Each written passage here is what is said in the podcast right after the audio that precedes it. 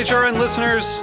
As we celebrate our 15th year, we are deepening our commitment to giving voice to the next generation of food systems storytellers, and we need your help. Our internship and fellowship programs help activate new possibilities for underrepresented and underestimated young people through experiential journalism, audio engineering, and production training. Through these unique programs, HRN helps food equity stewards build essential workforce readiness skills that expand their potential and foster economic mobility. Please consider supporting these critical programs. And with a minimum donation, you can be entered to win a dinner for two at an amazing restaurant in one of eight cities and tickets to a concert at a great venue in one of those cities. We have incredible partners across the country who have donated, as they also share our passion for helping to educate the next generation of food systems storytellers. Check out heritageradionetwork.org slash 15 to donate and enter to win today. That's heritageradionetwork.org slash 15 to donate and enter to win today. And make sure you donate before March 31st. Thank you. Today's program has been brought to you by Cain Vineyard and Winery, a Napa Valley winery committed to respecting the soil and dedicated to the creation of three Cabernet blends. For more information, visit cain5.com. Hi, this is Celia Kutcher, host of Animal Instinct, and you are listening to Heritage Radio Network broadcasting live from Bushwick, Brooklyn. If you like this program, visit heritageradionetwork.org for thousands more.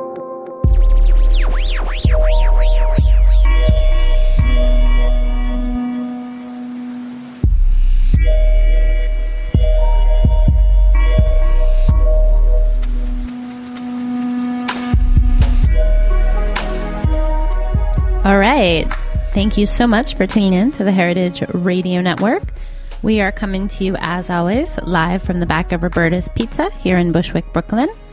And you're listening to the Farm Report. I'm your host, Erin Fairbanks, and today we're getting a little cheesy. Uh, we're going to take you on a tour of Essex County here in New York State as they prepare for the first Essex County Cheese Tour. We are joined uh, to kick off the show by Laurie Davis, who's the coordinator for Adirondack Harvest. Laurie, welcome to the show. Hi, Erin. Thanks very much for having us on the show today. So, what is Adirondack Harvest? Um, sure. Uh, just briefly, I'm the coordinator of Adirondack Harvest, and it's a program of Cornell Cooperative Extension in Essex County. Our, our goal is actually to connect Adirondack farmers and consumers, both in the Adirondacks and uh, outside, with um, education, marketing, and, and ag support. We give them a logo that then they can use to identify uh, their food is being produced in the Adirondacks. Um, Essex County's experienced a real explosion of new and young farmers over the past 10 years, and we're really enjoying the benefits of having a wide diversity of direct market local foods up here. Yeah, no, it's definitely exciting. So, Essex County, it's made up. Uh, is it? It's thirteen areas within the county. Is that right? Um, th- well, there's about 13 counties within the Adirondacks. Within the Adirondacks, um, with, that's what I'm. Okay. Yeah. Yeah, with with at least a portion of the county within the blue line uh, that demarks the Adirondack region. And uh, one of the phrases I liked from uh, some info I was taking a look at is um, the working landscape of the region. Can you talk a little bit about what that means as it relates to agriculture? Um, sure. Uh, one of the, of course, the charms of the Adirondacks is that uh, so much of the land is either used uh, for recreation or for agriculture or lumber, and that was one of the uh, original visions of Adirondack Harvest was to keep keep the land working, keep keep the beauty and the vistas that everyone enjoys when they come up here uh, in active um, farming or some sort of working uh, profession, so that we can all keep enjoying this land. Yeah, and the landscape was funny. I was at a meeting uh, earlier in the week where one of the producers at the table said, "You know, we don't want to let you know what happened to New Hampshire happen in, to New York." He's like, "They they got rid of all their pasture land, and now it's just trees everywhere you go. It's trees, trees, trees. None of the beautiful kind of scenic vistas that I think we're so lucky to have here in New York State." Well. Uh, Essex County Cheese Tour. Give us the broad strokes. Where did this idea come from? What can people expect? And, and how do they learn more? Uh, sure. We're really excited about this tour. As far as we know, it's the first of its kind the, uh, up in the far northern reaches of northern of New York. Um, we do know there's an annual cheese tour in Washington County, and that was the source of our inspiration. Uh, but we've been waiting for sort of a, a critical mass of artisanal farmstead creameries here in the North Country. And this year, Essex County actually uh, hit three creameries, and in, in my book, three's a tour. So uh, uh, the creameries actually contacted me. They're all members of Adirondack Harvest, and uh, we just put this together in the uh, late winter. Uh, just by coincidence, these these three creameries have established themselves in a neat little arc. So it's a, a perfect little driving distance, only about 15 miles or so from North Country Creamery to Asgaard Farm and Dairy, and then another 10 miles from Asgaard to Sugar House Creamery. That's it.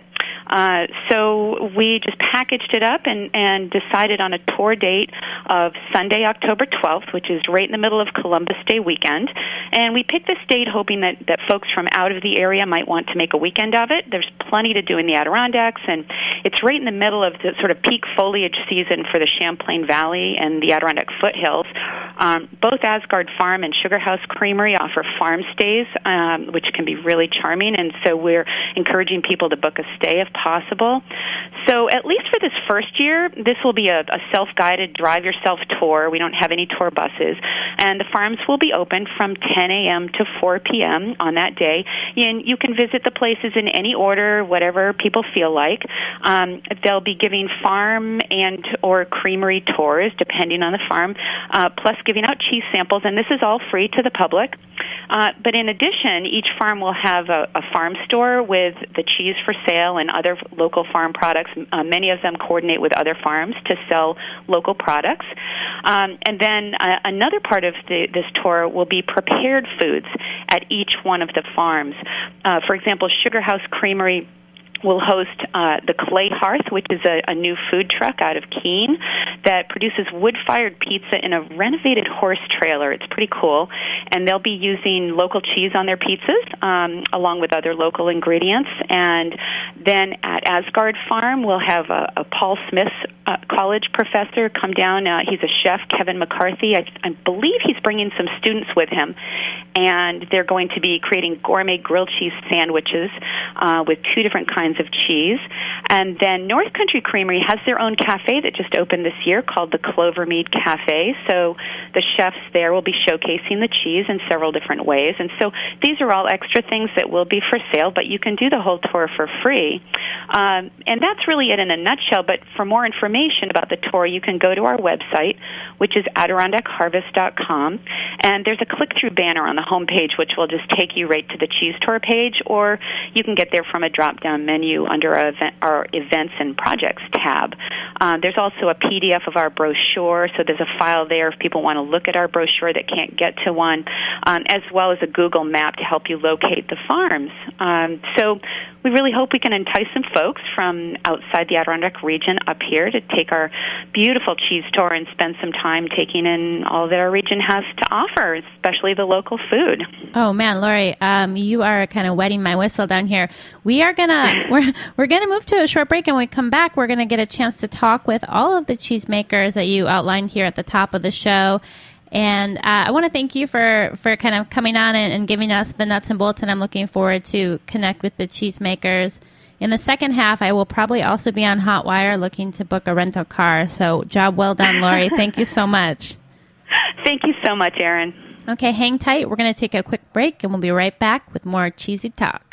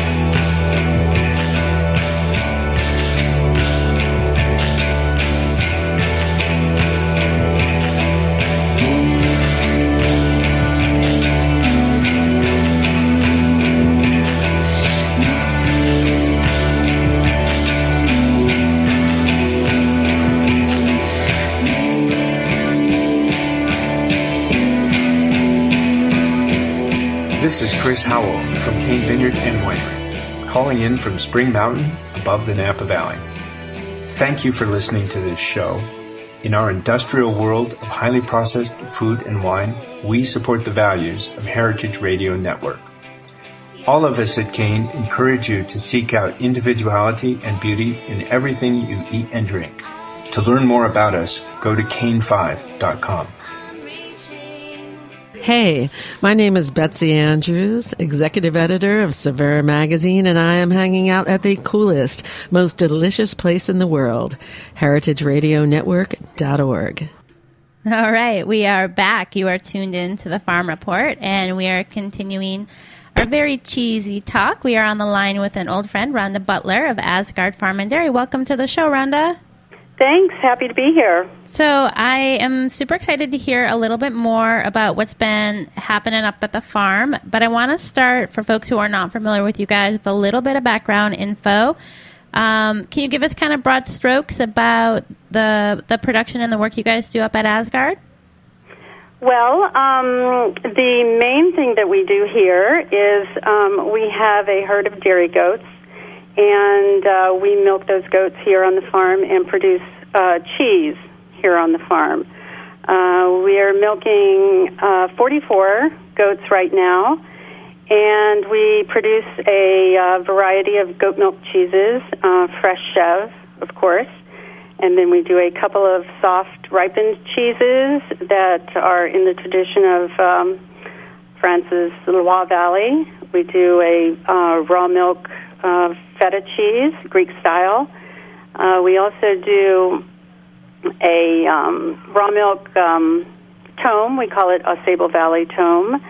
Um, that's adapted from a, uh, a goat milk tomme from the French Pyrenees. And uh, just recently, we introduced a a new cheese. It's a a goat milk Gouda cheese, and um, in addition to the goats, we have a variety of other livestock. We have a beef cattle herd, and we also raise uh, heritage breed pigs and broilers, and we have laying hens, and we just started a small garden enterprise this year.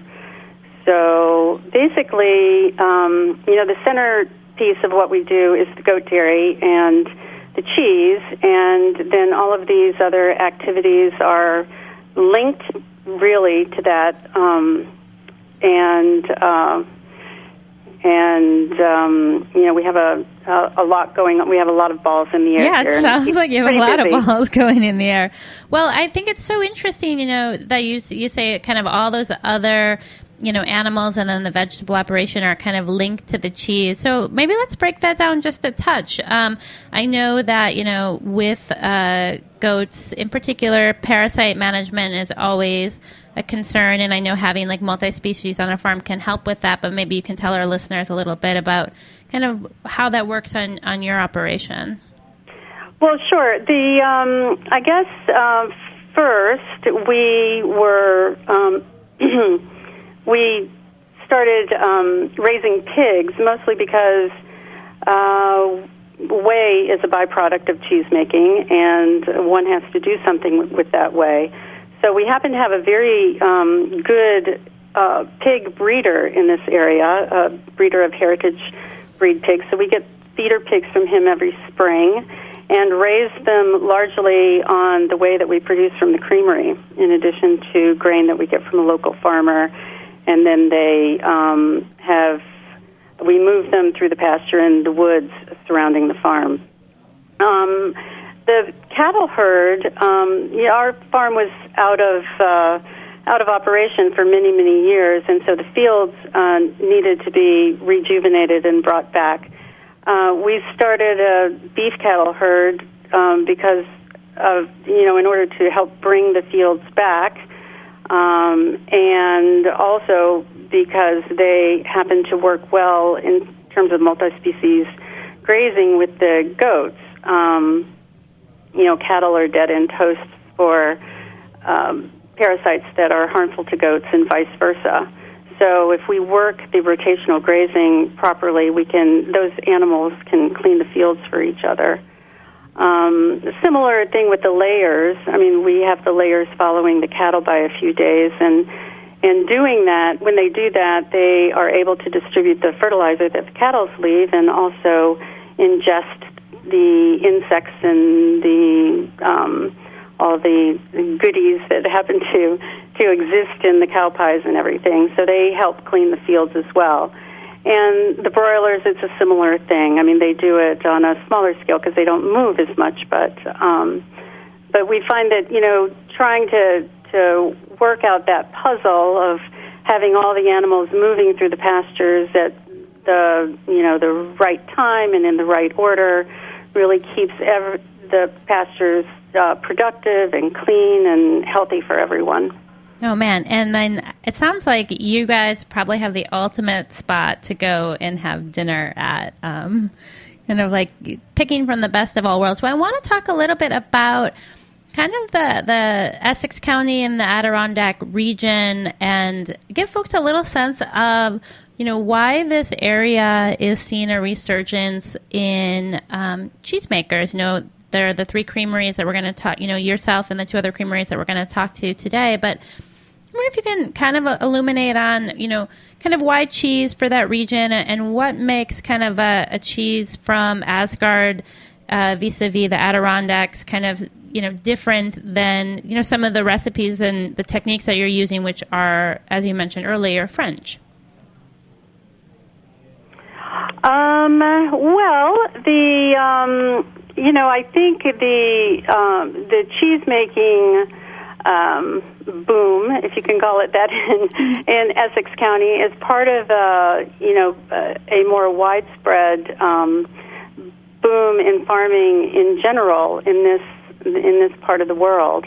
I mean, when we first, you know, my family first uh, landed in this area in the late '80s, and um, and farming was not as active and uh, not um, as there weren't as many uh, farms making as many products as as there happen to be today. Um, so, you know, I, I think that as people have come to understand what um, you know what the shortcomings are of um, some of the par- farming practices that exist today throughout the country, there's been a new interest in farming and a new interest in in farming the you know small scale farming and uh, natural farming, and so so that that um, trend has hit this area in general, and um, and you know dairy farms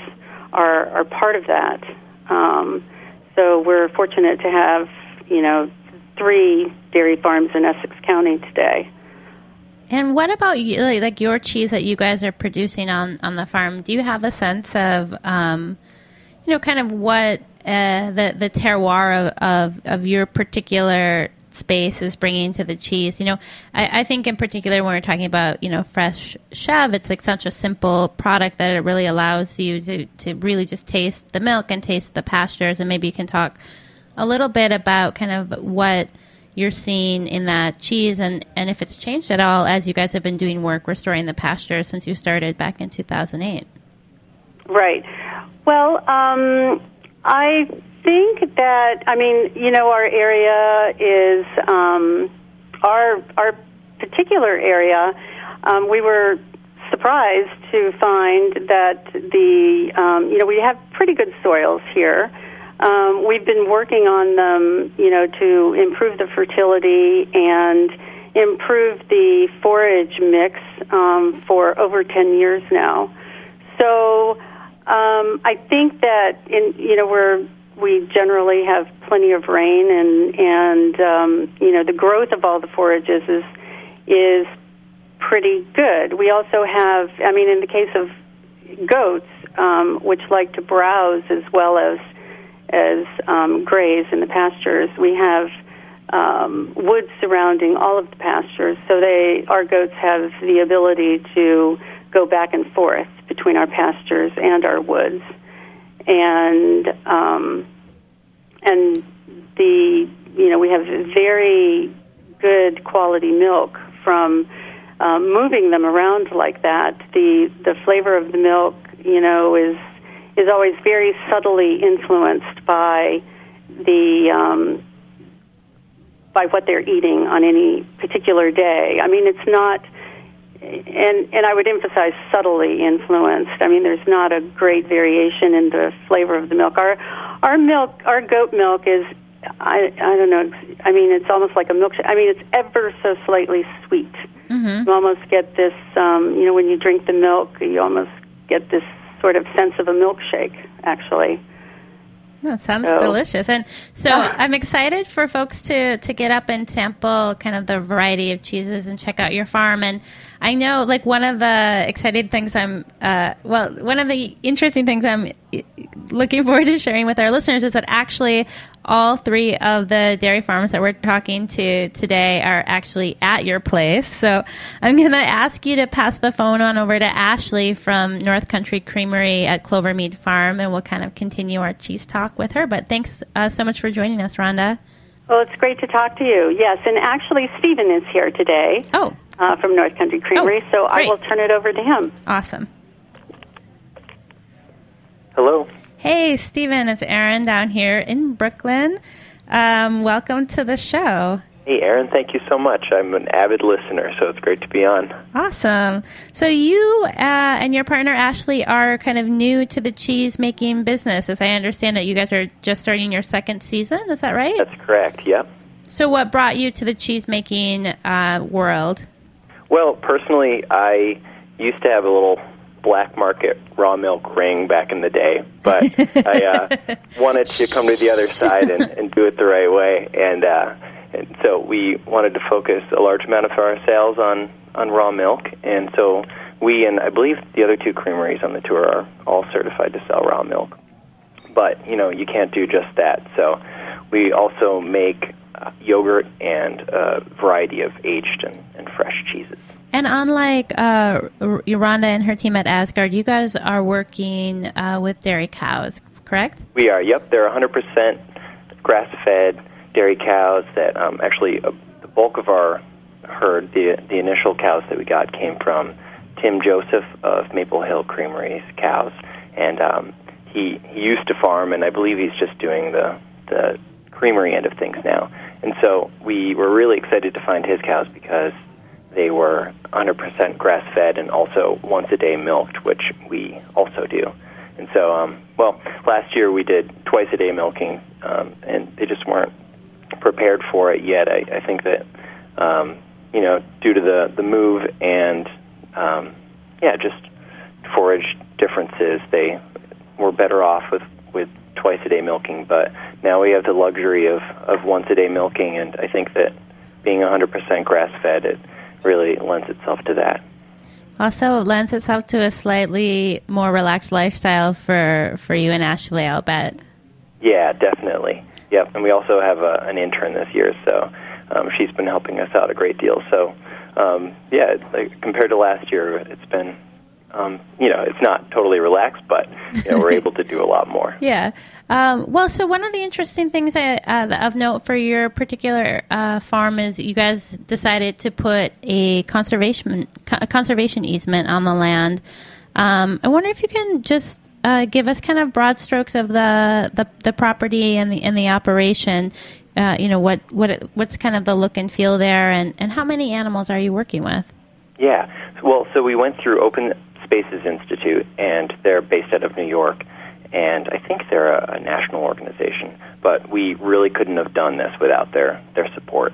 Um, and so we are we're milking 19 cows right now, but all in all, um, from their offspring, we've got 35 head. Um, so we've got the yearlings from last year, and and um, this this year's heifer calves, and we're actually raising a couple bull calves for veal, or maybe they'll they'll stay around with us a little bit longer.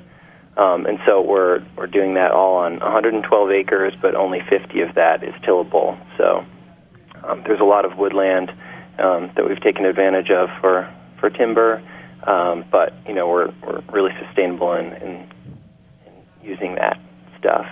Um, and so the the conservation easement also dictates that um, we should continue using this property for agriculture and and um, we're not to clear land, and which we're not about anyway. So um, it's really good to just you know know that if we ever weren't on the land, which we plan on being there um, for you know for forever, um, then we'll the the land will remain in good use.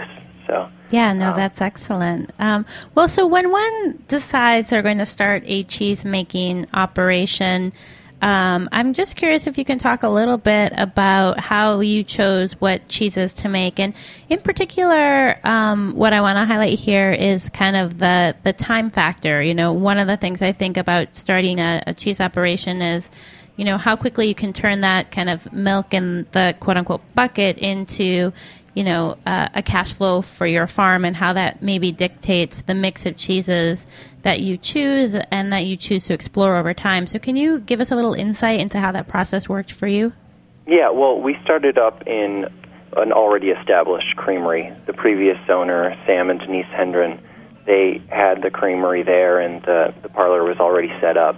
And um, uh, with the exception of some equipment and, and tools being gone, we it wasn't hard for us to get on the ball and, and rolling. The only real issue was um, having all the cows have out around the same time. So we were dealing with the issue of um, pretty small vats in the beginning, and we chose to go with um, a variety of, of cheeses just so that you know we could uh, diversify, and um, we figured we'd there there'd be a larger um, customer base, um, more interest in our products if if we had a lot of different things available. And so, you know, that's not always the the best way to go because, especially for beginning beginning cheesemakers, it's um, it, you're going to run into your problems dealing with all those types of cheeses. But um, Ashley had landed a mentorship program through uh, Northeast Organic Farming Association of New York. That was a is currently that's a three year program. In the first year, it was great. We were able to hire Sam Hendren, the, the previous owner, to show us the ropes, and he was able to get paid through that. And um, it also paid for for books um, to really get us off and rolling. So we can still call him, text message him, and he's there whenever we need him. Um, and this year we hired Peter Dixon to come out uh, for a day of consulting, and we'll be able to go out to his place at some point this year to uh, finishing up with that that consult. Wow. So sounds like you guys were able to take advantage of a lot of the existing infrastructure on the actual property, but also, um, you know, resources that were available to you within the community. And I'm wondering for other folks who are listening out there and are, are interested in, in starting to think about, pursue, you know, pursuing uh, a similar operation, you know, how did you guys know about that stuff? How did you do it? How did you kind of like get in the loop to be able to take advantage of, of those kind of opportunities? Yeah, well, honestly, I wish Ashley was here to fill you in with the nitty gritty with the the Open Spaces Institute and all of that. But um, she honestly took um, the reins when it came to that. She was already doing that prior to us being together, and um, I once we were together, I, I knew that I wanted to pursue this with her.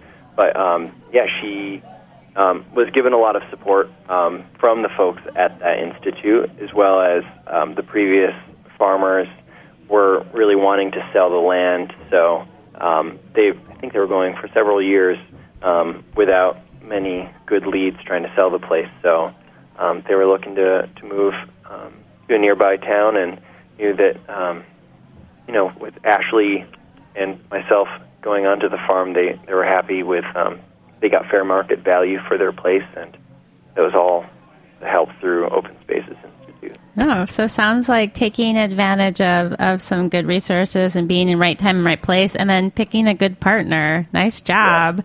Yeah, definitely, yeah. I looked out there, and um, well, another amazing thing is that there was a farmhouse on the property that we were able to rent out, and that's a, a good source of income for us. And uh, there was a three season apartment above the creamery and the milk house and the parlor that um, we knew that we'd want to live there so we could rent out the other place.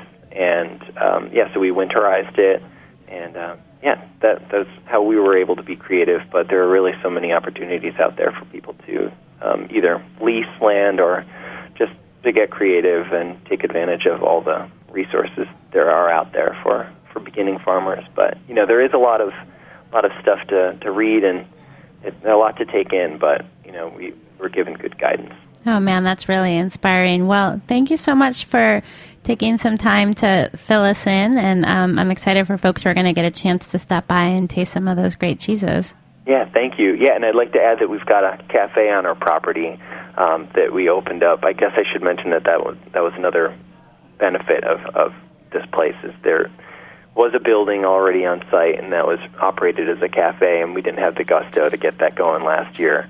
Uh, we just operated it as a farm store, but when folks are coming by our place, they'll be able to take advantage of the food that we offer there that's from local farms and, and creameries. And um, yeah, and down the road, um, we're, we're in a nice little niche in that we've got a, two veggie farms, a meat farm that has a, that do sustainable grazing, and, and they've got a taco truck and they do sausages, and we've also got a brewery that just opened up. So it's a really nice little niche community. Oh, brother, that sounds awesome. We are going to take just a short uh, station break, and when we come back, we'll be on the line with Margot Brooks of the Sugar House. So hang tight. You're listening to the Farm Report, and we'll be right back.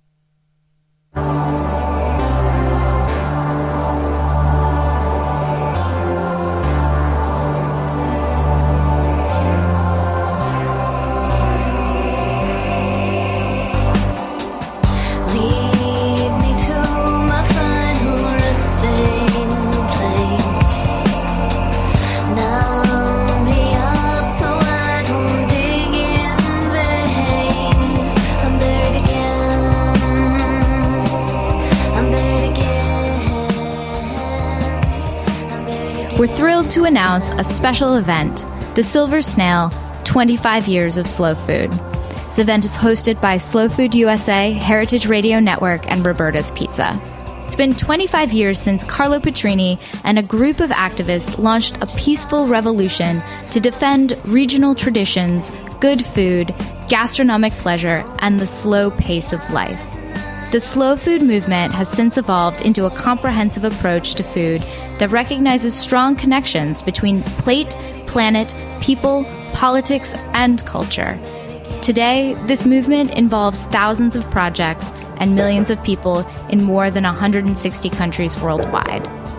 Join us for a dialogue between Slow Foods founder Carlo Petrini and locavore activist Alice Waters as they reflect on the evolution of the food movement and all things slow.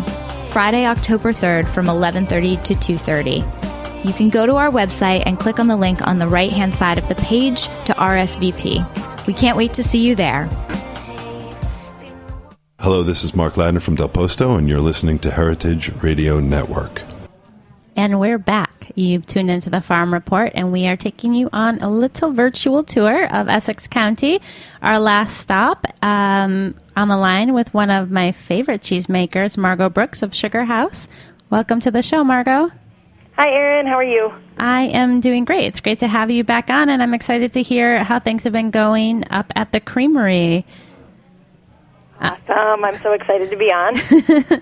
so, why don't you give us you guys are also kind of new to the new to the area. How did you end up in the Adirondacks? Yeah, we are super new. We are the newest of the three of the farms on the tour. Um, we ended up here just over two years ago now. Um, we were in Vermont before before moving over across the lake. Um, we were working on a farm. This is, when I say we, I'm talking about uh, my significant other, Alex Alexander Eaton, and myself. And um, we were in Vermont working on a farm down in Rutland County called Consider Bardwell Farm, and um, we were we spent just under five years there. Um, myself as a cheesemaker for about two years, and then um, together managing the farm, and uh, eventually just got the itch to go it on our own and try to try to start our own thing. And our land search started in Vermont, and then as we got kind of discouraged by land prices and saturation of cheesemakers, we ended up expanding our search into New York State, where I grew up. and um, but particularly the Adirondacks. We we went to school up here and loved it. Always loved this area, and uh, ended up finding this little farm where we are now in Upper Jay. So, you know, was not a turnkey operation. Can you give us a sense of what you guys had to do to get the space ready to make cheese? Yeah, um, the property we found was a small. It's a, it's just over 22 acres, all open pasture land, um, and it's actually right in the town of Upper Jay, which is a tiny, tiny little hamlet.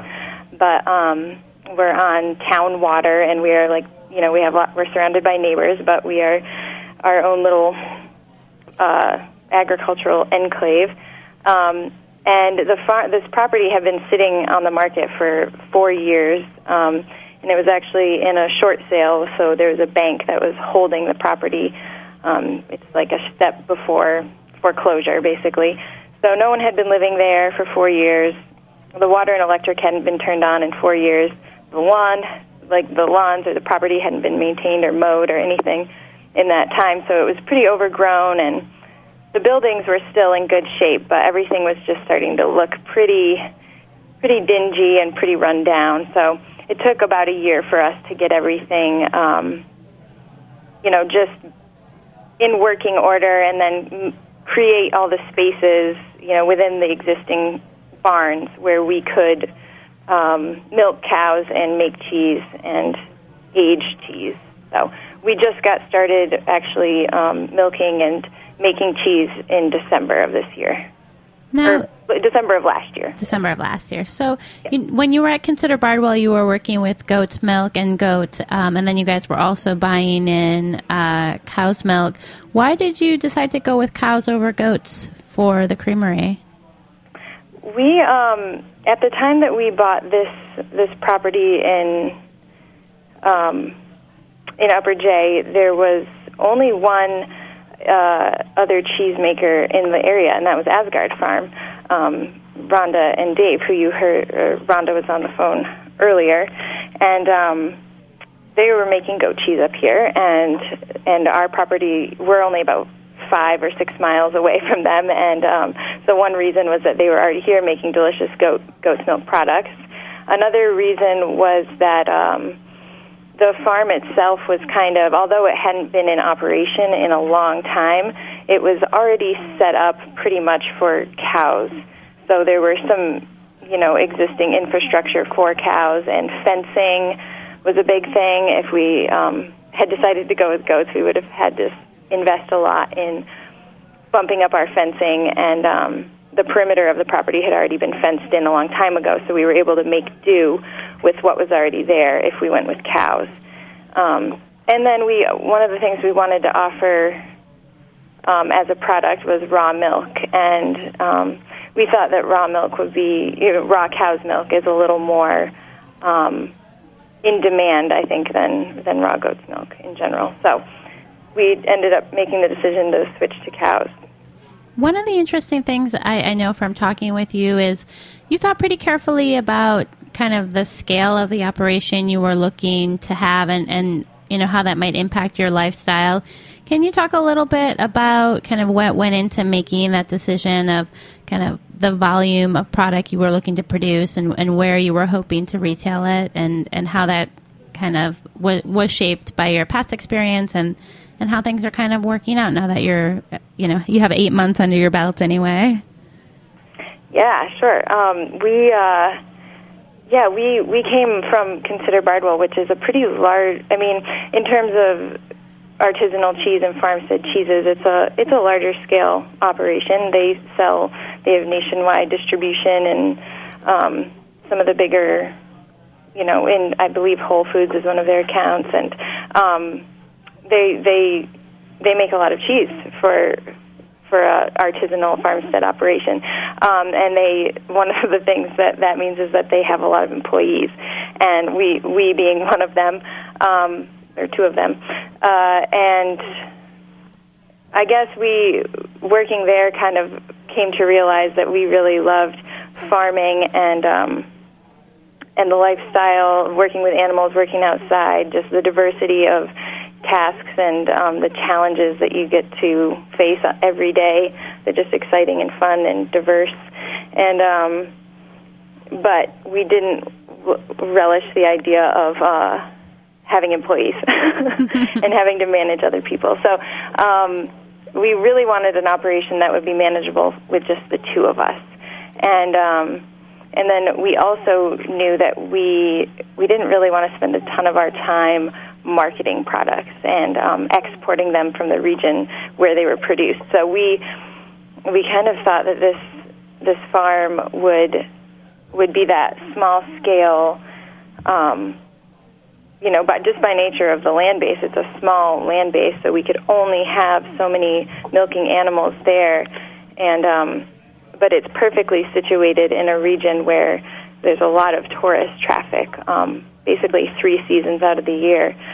So we thought it would be a perfect place to to sell our product as well. Um, and so far that has been true. This will be our first real winter, um, you know, selling, trying to to eke out a living in the winter, and uh, everything slows down. There is a pretty good ski crowd and ice climbing crowd that crowd that comes to the area in the winter, but it definitely slows down a lot. So we'll see how it goes. We'll see how it goes. Well, I know you guys are producing four different types of cheeses right now, and and they're listed as original varieties. So can you take us through the cheeses you're making and and and what makes them original and what that kind of means for a cheese?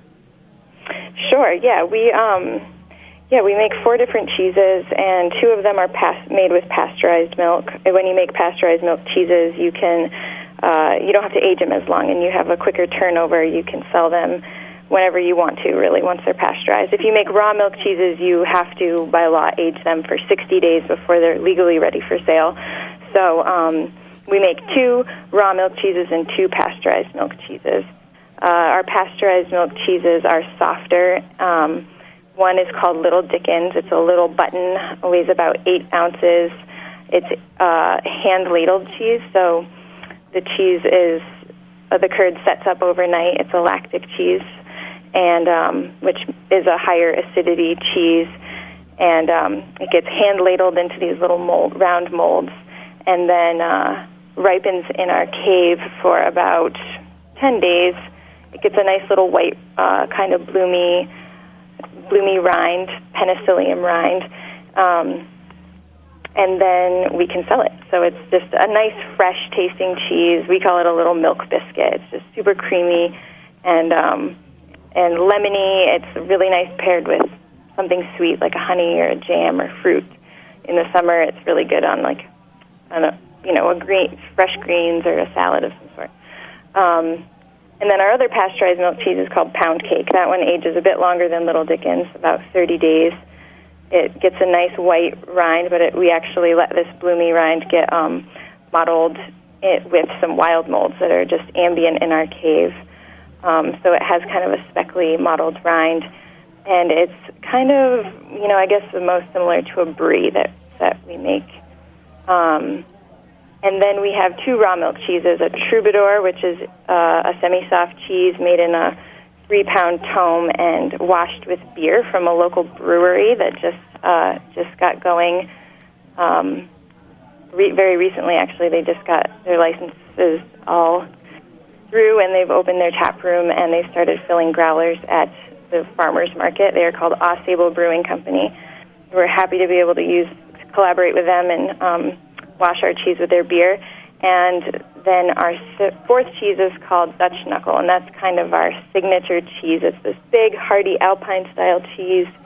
Um, it is a mountain cheese, and we're here in the mountains, and our cows are brown Swiss cows, which are the kind of cows you'd see if you went to the eastern Swiss Alps. And this Dutch knuckle cheese is the kind of cheese you would eat if you went there as well. It's based on an Appenzeller recipe, so it's got these nice kind of fruity, fruity sharp notes up front, and then a nice nutty caramel kind of sweet finish. So. Yum. Thank you so much. I'm so sad we're out of time, but it was really great to kind of hear a little bit about the cheeses and, and what's been shaken up at the farm. I really appreciate it, Margot. Oh, thank you so much, Erin, for having us, and I hope we get a crowd up here for the Essex County Cheese Tour. Me We're super excited too. about it. Me too. And I want to give a, a, a, special plug for the Sugar House Creamery's Instagram feed. Definitely worth a follow. And for folks who want to find out a little bit more about the Essex County Cheese Tour, definitely visit AdirondackHarvest.com. They have all the information there on the tour, the farms. Uh, you can get links to them there to find out more. If you can't make it up for the tour, definitely put them on your fall calendar and check out those cheeses. Uh, thanks so much for tuning in. This has been another episode of the Farm Report. This show, like all 39 of our weekly programs, is available for free. You can find us on iTunes, Stitcher Smart Radio, or visit our website, www.heritageradionetwork.org. We are a member supported nonprofit organization, so if you believe in our work, please click that donate tab and become a member today. Thank you so much for listening and stay tuned in. Thanks for listening to this program on heritageradionetwork.org. You can find all of our archive programs on our website or as podcasts in the iTunes Store by searching Heritage Radio Network. You can like us on Facebook and follow us on Twitter at heritage underscore radio. You can email us questions anytime at info at heritageradionetwork.org. Heritage Radio Network is a 501c3 non-profit. To donate and become a member, visit our website today. Thanks for listening.